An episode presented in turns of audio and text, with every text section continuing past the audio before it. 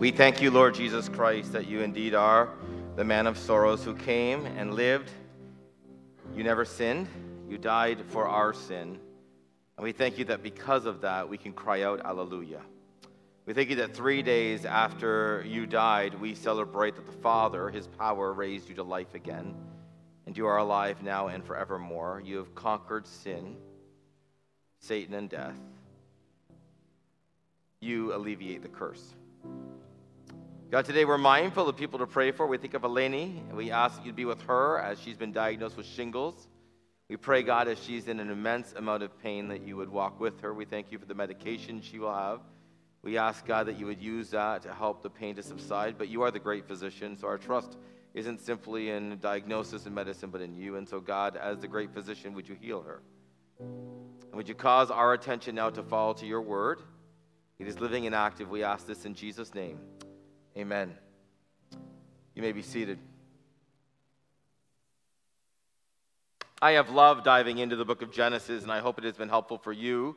We are in the third chapter this morning. If you have your Bibles, you can turn to it.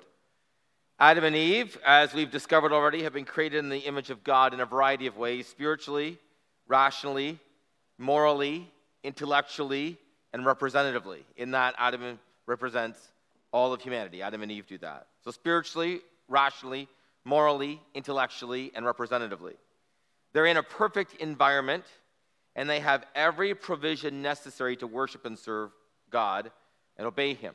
And we find that that's what they're called to do. They're called to uh, worship God in service, they're called to care for that which God has created. And they're called to obey God. He offers them a command do not eat of the tree of the knowledge of good and evil. So, right there in the very first couple of chapters of Genesis, chapter 2, we have a command that God has given of a tree that they cannot eat. But they are in the perfect environment with every provision necessary to worship, serve, and obey God. And they're free to eat from any tree in the garden except for that one. And so, as we come today to chapter 3, the fall cannot be blamed on environment. They're in the perfect environment, and it cannot be blamed on their, uh, uh, uh, on their nature, uh, their heredity. That is something that cannot be blamed on because they right now are the perfect human beings. So have your Bibles with you, Genesis 3. I'll stutter step through it. Now the serpent was more crafty than any of the wild animals the Lord God had made. And he said to the woman, Did God really say, You must not eat from any tree in the garden? The woman said to the serpent, We may eat from the trees in the garden, but God did say, You must not eat fruit from the tree that is in the middle of the garden, and you must not touch it, or you will die. The author here describes the serpent as crafty. Now, crafty or shrewd at times is used in a positive light in Scripture. In the book of Proverbs, this very word is used in a positive light at times, but it also can be used negatively. You can be crafty or shrewd positively or negatively. And here, it carries the idea or the connotation of laying traps or preparing dangers, of laying traps or preparing dangers. And so a serpent shows up to Eve. Now, that should throw us right there. The Bible doesn't give any context to this. Had the serpent come up to her 10 times prior to this and had a conversation, we have no clue. Right? Did the serpent talk to them on a regular basis? The Bible doesn't say. But the serpent comes up to her. Why this should throw us is because one, temptation came disguised, and two, it came disguised as a subordinate creature. This serpent is a subordinate creature of which humans were granted the dominion over. They were to exercise dominion over the creatures. And so here, this serpent is going to exercise its authority over Eve, over and against Eve, exercising her authority over it. So, who is this? Well, we don't find this out till the New Testament. In Revelation 12, we hear this, verse 9 The great dragon was hurled down, that ancient serpent called the devil or Satan, who leads the whole world astray. He was hurled to the earth his angels with him. So we have here the dragon, Satan, the devil, who he leads the whole world astray, being called the ancient serpent. And what does he do? He questions God's word. Note what he says. Did God really say? Now, the theme of God's word is prevalent in these first three chapters. In the first chapter, God's word is authoritative. It's, uh, sorry, is powerful. In the first chapter, God's word is powerful. God calls things into existence. God says, let there be, and things just show up. In the second chapter, God's word is authoritative. God offers commands.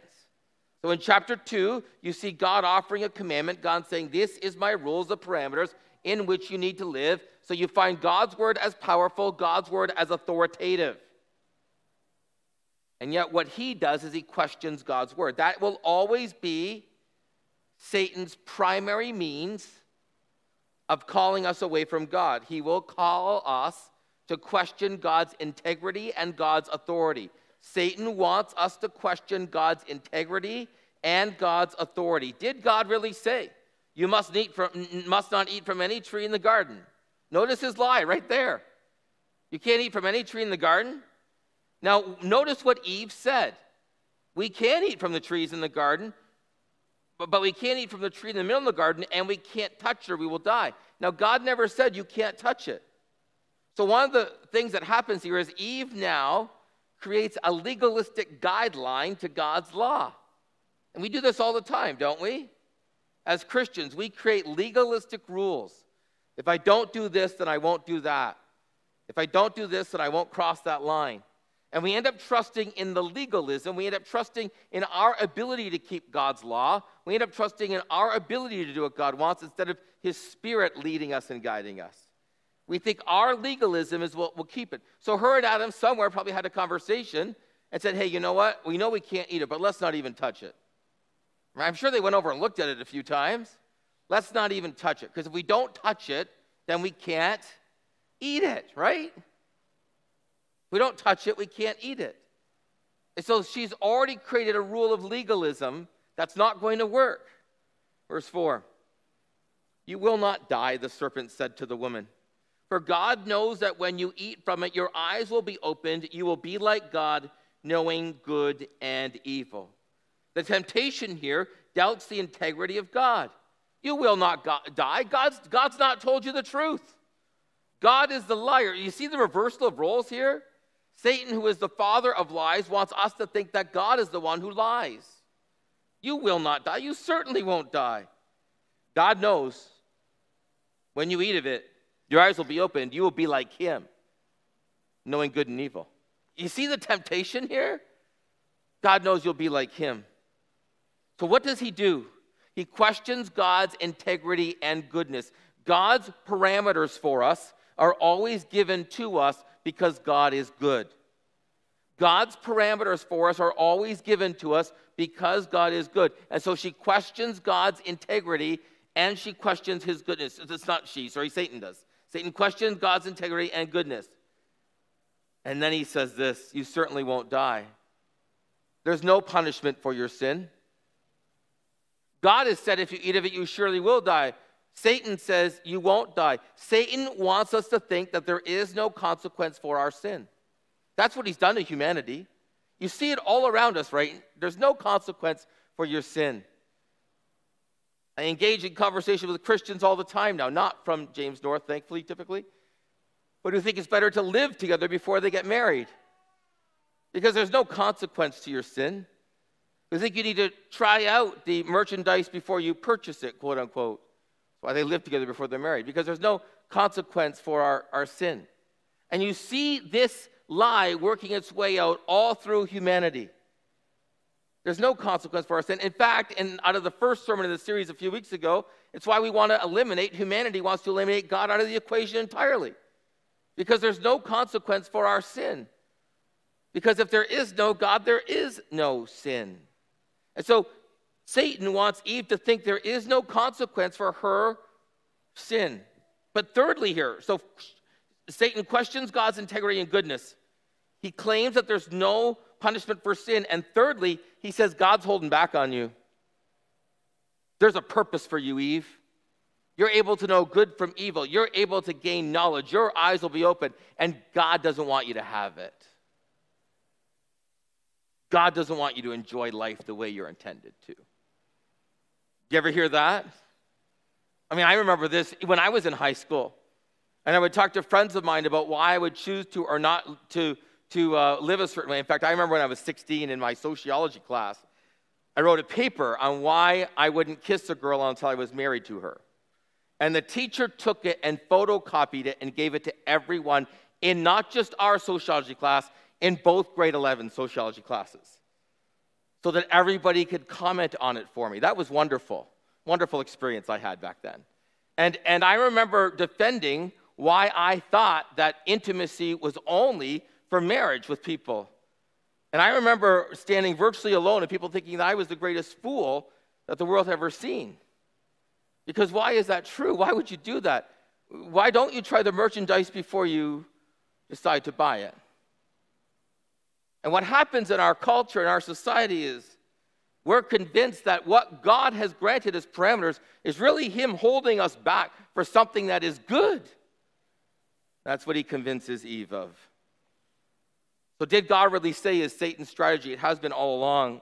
John 8 44 tells us, You belong to your father, the devil, and you want to carry out your father's desires. He was a murderer from the beginning, not holding to the tr- truth. There is no truth in him. When he lies, he speaks his native language, for he is a liar and he is the father of lies.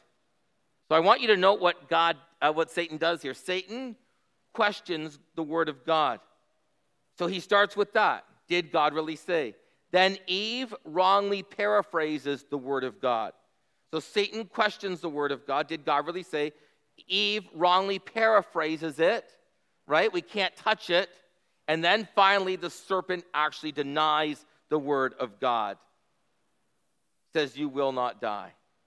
And that is the trend that you will find happening in our lives and the lives around us all the time when it comes to sin and temptation. Did God really tell you that's outside the box? We often respond with some type of response, of excuse, some legalistic thing as to why we shouldn't do that. Or if we, if we don't do that, you know, we'll be, we'll be worse off for it because of this or that right? And so we can't do this to do that. And then Satan comes back at us and says, Man, you're way off. You're way off. You're way off. When the woman saw that the fruit of the tree was good for food, pleasing to the eye, and desirable for gaining wisdom, she took some and ate it. She also gave some to her husband who was with her, and he ate it. I want you to note the three words described here good for food, pleasing to the eye, and desirable for gaining wisdom. It's practical, it's good for food. She just realizes it's practical. I need to eat, that's food, I can eat it. It's aesthetically pleasing to the eye. So it's aesthetic, it's beauty. And thirdly, it's spiritual. It's desired or desirable for gaining wisdom. Those are the three things when she sees the fruit that she thinks are true of it now. It is practical, it's good for food, it's aesthetic, it's pleasing to the eye, and it's spiritual, it's desirable for gaining wisdom. And that's what happens when we are come facing to face with sin. We think it's good for us, we think it's pleasing to us, and we think it's desirable. We think it's desirable. Now, I want you to know what happens here. Adam's there, and he eats. Now, we can be really hard on Eve, but this is really important to note. Adam just complied. He didn't have to be tempted with clever words. Eve is tempted. Eve eats. And she says, Hey, honey. And he's like, Oh, yeah, sure. That's, that's it. Now, the hey, yeah, sure isn't in the text. I'm just putting that on there. But though Adam is equally tempted, he actually simply takes it and eats. Then both of their, the eyes of both of them were open. Verse 7 they realized they were naked. They sewed fig leaves together. They made coverings for themselves. Then the man and his wife heard the sound of the Lord God, again, Yahweh Elohim.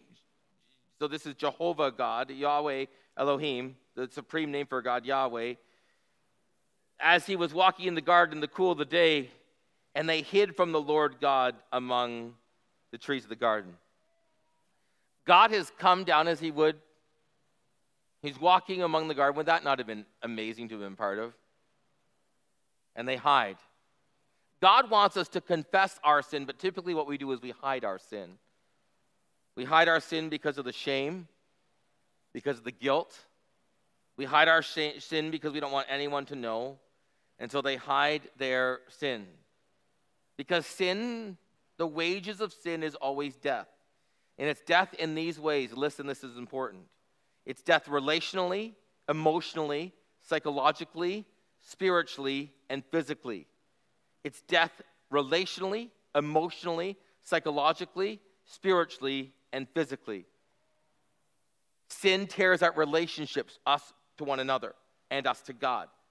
Sin tears at our emotions. Our emotions are now fallen and can't be trusted as our guide. Sin tears at us psychologically or mentally, if you will. And it now just wreaks havoc on our intellect and on our mental health. Sin also tears at us spiritually, and we're now unable to connect to God the way He's created us to. And lastly, sin tears at us physically in that we will now die and we were never intended to. The other night we were talking about sin in our house at our devotion. As we were talking about sin, the kids said, Well, Dad, your sin is you get angry. It's nice that they do that. And I said, Well, guys, I've gotten better at it. And Jill and Ivy were like, Well, not, not really. And um, so as we engage in this conversation, Amy has pointed this out to me over the years that, that if in my anger I go to correct our children and I blow my top, being overly upset about something, kicking Ethan out of the house for the rest of his life, something to that effect. If that occurs, then what happens is now we're focusing on my sin over and against their sin. And I have created this incredible rift between now Amy and I are battling.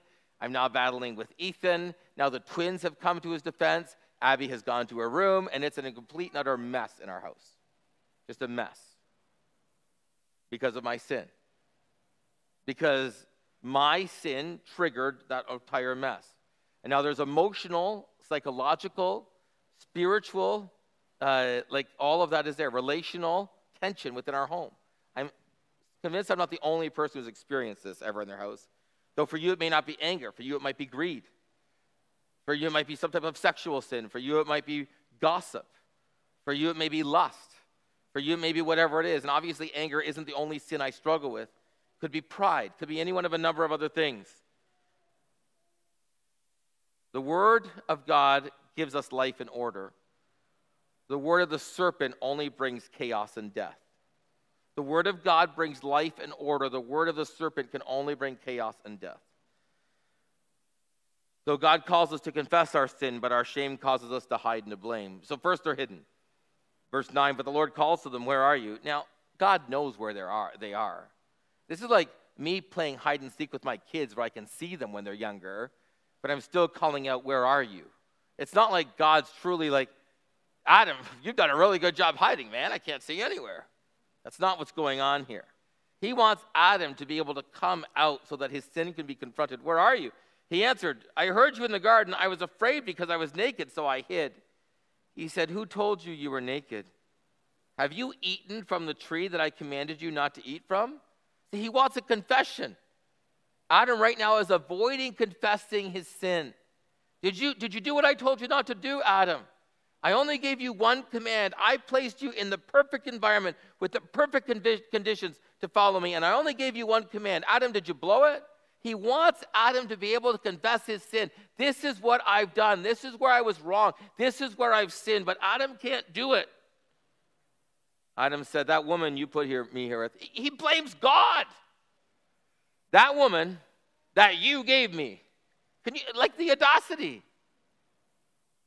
Except we do it all the time, don't we? How many times have I heard people blame God for their sin?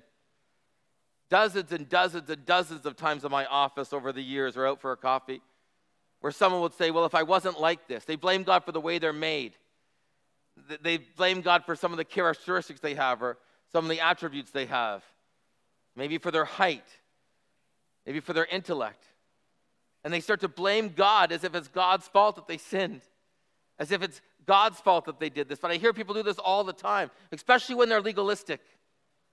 They, they, now, they're smart enough not to actually say God did it, but they start to talk about the very things that God granted them.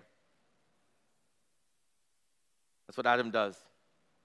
He blames his wife and he blames God. The woman you put me here with, she gave me some of the fruit of the tree and I ate it.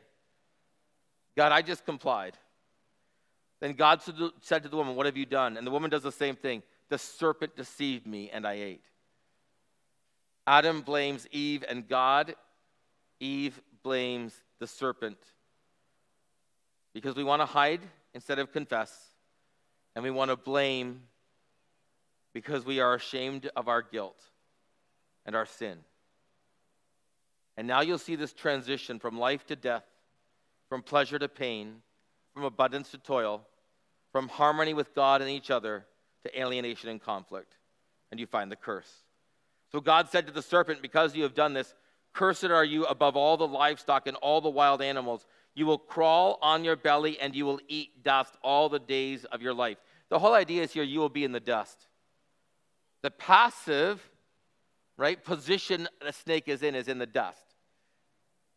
The offensive position is when it comes up. The passive position is in the dust. This is not to say that if you sometimes, there's theories out there that the snakes had legs and God took them away. That's nowhere in the text. The whole idea is you're now going to be in a passive position. You're going to eat dust all the days of your life. Now, note, dust is important in this text. I will put enmity between you and the woman. There's now going to be hostility and between your offspring and hers. He will crush your head, but you will strike his heel. There's a moment of hope here where you see this messianic promise that you will strike at the heel of the offspring of the woman. He will actually crush your head. To the woman, he said, I will make your pains in childbearing, but I would say this is a larger word than that, very severe. With powerful labor, with painful labor, you will give birth to children. Your desire will be for your husband, he will rule over you. The pains in childbearing here, the idea is actually the idea of, of, of pains in conception. It's the idea of, of pains in pregnancy. It's not just the, the, the birthing moment. The word carries a larger connotation. It carries a connotation of, of actually pains. You'll, it's, with, it's with pain that you will conceive and give birth. That's the idea of what, of what this part of the curse is. And for some, that pain is the inability to have children. For some, that pain is the loss of a child in a miscarriage. For some, that pain is the loss of a child at birth, a stillbirth. That some of you in this room, both in terms of miscarriage and in terms of, of, of, of, of stillbirth and, and in terms of childlessness, have experienced. And the struggle that ensues. And that's part of the curse because part of God's blessing in Genesis 1 was one of fertility. Was one of fertility. And so here, this is part of the curse. And your desire will be for your husband, he will rule over you. Now, instead of your desire being for God, which is the way he had intended it, he says, You will desire man. And in man's sinful state, he will dominate. He will dominate. Whenever I talk to a husband and wife who talk about roles of responsibilities in marriage and around submission, if ever I hear that the husband is ruling over and against loving in his approach, he's enacting the curse and he's dominating when he's not supposed to be. Ruling, husbands ruling or dominating is a curse. That is not what God is intending when he talks about submission later on in Scripture. But we've done this to women for years, right? Women weren't allowed to vote in Canada until between 1918 and 1940 depending on the province and depending on how the rules were relaxed. In 2020, a study was done saying around salary equity that women making the, doing the same work as a man are making 13.3 less for women aged 25 to 34. Why do women stay in abusive situations? And I understand the psychology of it is incredibly complex, but men dominate and women will desire.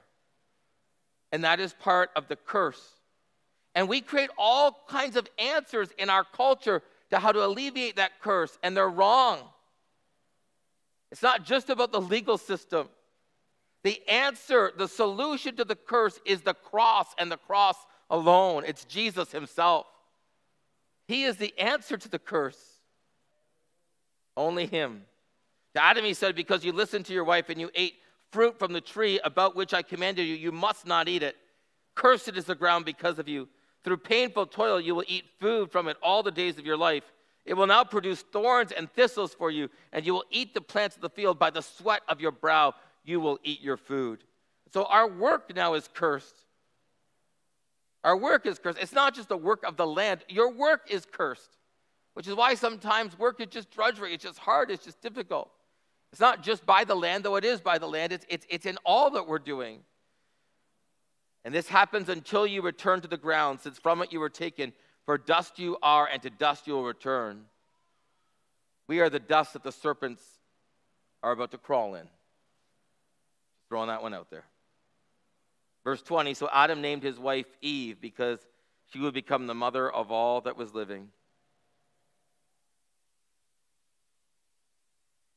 In this moment, when Adam names his wife Eve, she hadn't been called that yet. I don't know what he called her up till then. Hey, honey, I have no clue. Uh, up until this moment, when he calls her Eve, you find something fascinating here. Because Eve means the mother of all living. Adam still believes that God's purposes with him are not done. Is that not good news? Through all of this, somehow Adam still experienced God's grace. Maybe he understood that there was hope in the fact that though the serpent would strike at his heel, that he would crush its head or one of his offspring. I'm not sure where this came from in terms of it, but we know that Adam is experiencing hope. So the Lord God then made garments of skin for Adam and his wife, and he clothed them. Just pause there for a moment.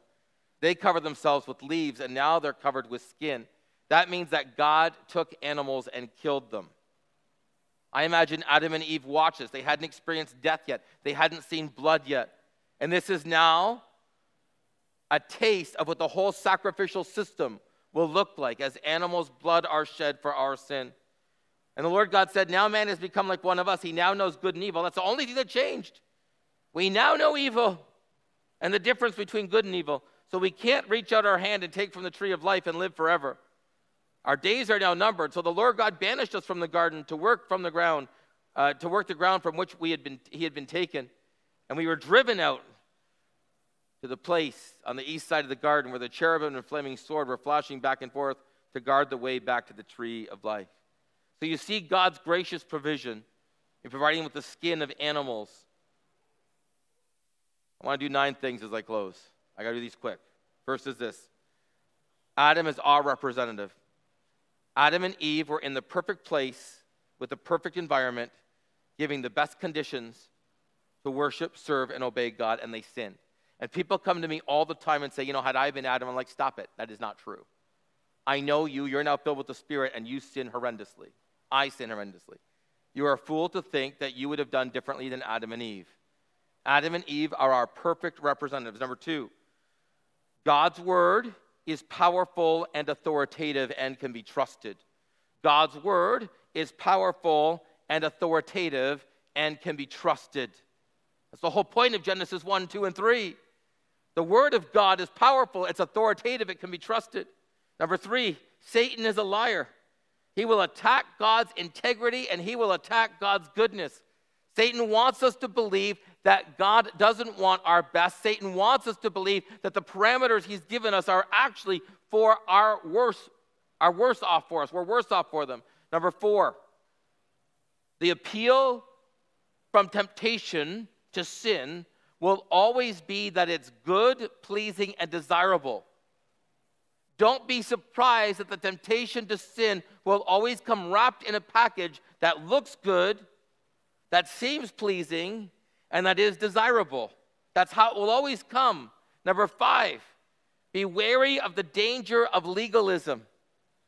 Do not trust in your rules, trust in God. Do not trust in your rules, trust in God. Number six, Satan wants you to believe there's no punishment for disobedience, and it's what he's convinced the world of today. Do whatever you want as long as it doesn't hurt someone. We've moved to a crazed day where people convince themselves that they can do whatever they want and live however they want, and that there's no consequence for doing it. Number seven, and Jamie, you guys can come up. The wages of sin is always death. The wages of sin is always death, relationally, emotionally, psychologically, spiritually, physically. As we're going through our devotions as a family, we were coming through uh, to Solomon, and then we've moved on to Isaiah. But in, the, in Solomon, as we've looked at him, we looked at Proverbs and Ecclesiastes.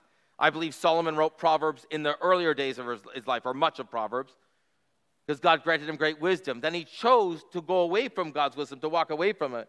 And in the book of Ecclesiastes, what does he finally say after everything is meaningless? The pleasure is meaningless. My kids have a hard time comprehending all those wives and concubines, by the way. All that money and pleasure, all the power that he had, right? And he talks about power and pleasure and everything that he's had, and it's useless, it's meaningless, right? Solomon comes to the end and he says, This is it. Remember the Creator in the days of your youth. And then he says, What? Fear God and keep his commands at the end of the book. This is the whole duty of humanity. He says, Man, if I could wind back the clock of time with all the wisdom God gave me, fear him, keep his commands. As we came to the book of Isaiah in our devotions, I was talking about the messianic promise in Isaiah where everything will be annihilated and then they will come back and they will continue to desolate the land until only a stump is left. And from that stump will come a root, and that root will be from Jesse. And Jesse, of course, is David's father. And so I believe that what he's saying there is God will keep for himself a remnant. And through that remnant, through his people, eventually will come Messiah. And so I'm explaining this to my kids and explaining this is over 700 years before Christ was born, right? BC. And they said, BC is before Christ. I'm not going to say which kid said that, but it's not the younger two. BC is before Christ. I'm like, yeah. And they said, and so AD's after death. I'm like, no. No, that leaves a 33 year gap. That is not what AD stands for. AD is after the year of our Lord, right? Anyway, if, if, if you need to Google this later, you can. But Isaiah then promises that one day from this stump will be a branch, and from that branch, which is from the shoot of Jesse, will be remnant, and from that remnant will come Messiah. Because here's the truth out of this, God provides for us what happened in the garden? Eve and Adam took and ate. What happens at the cross? While they were eating, Jesus took bread and he, after he'd given thanks, he broke it and he gave it to his disciples and he said, Take and eat, this is my body. The sin from the commandment that was given to us that broke and spiraled us into sin, spiraled the whole of the world down, is radically abolished by Christ on the cross. His body is broken, his blood is shed, and he says, Take and eat. He reclaims what we have done. Is that not great news?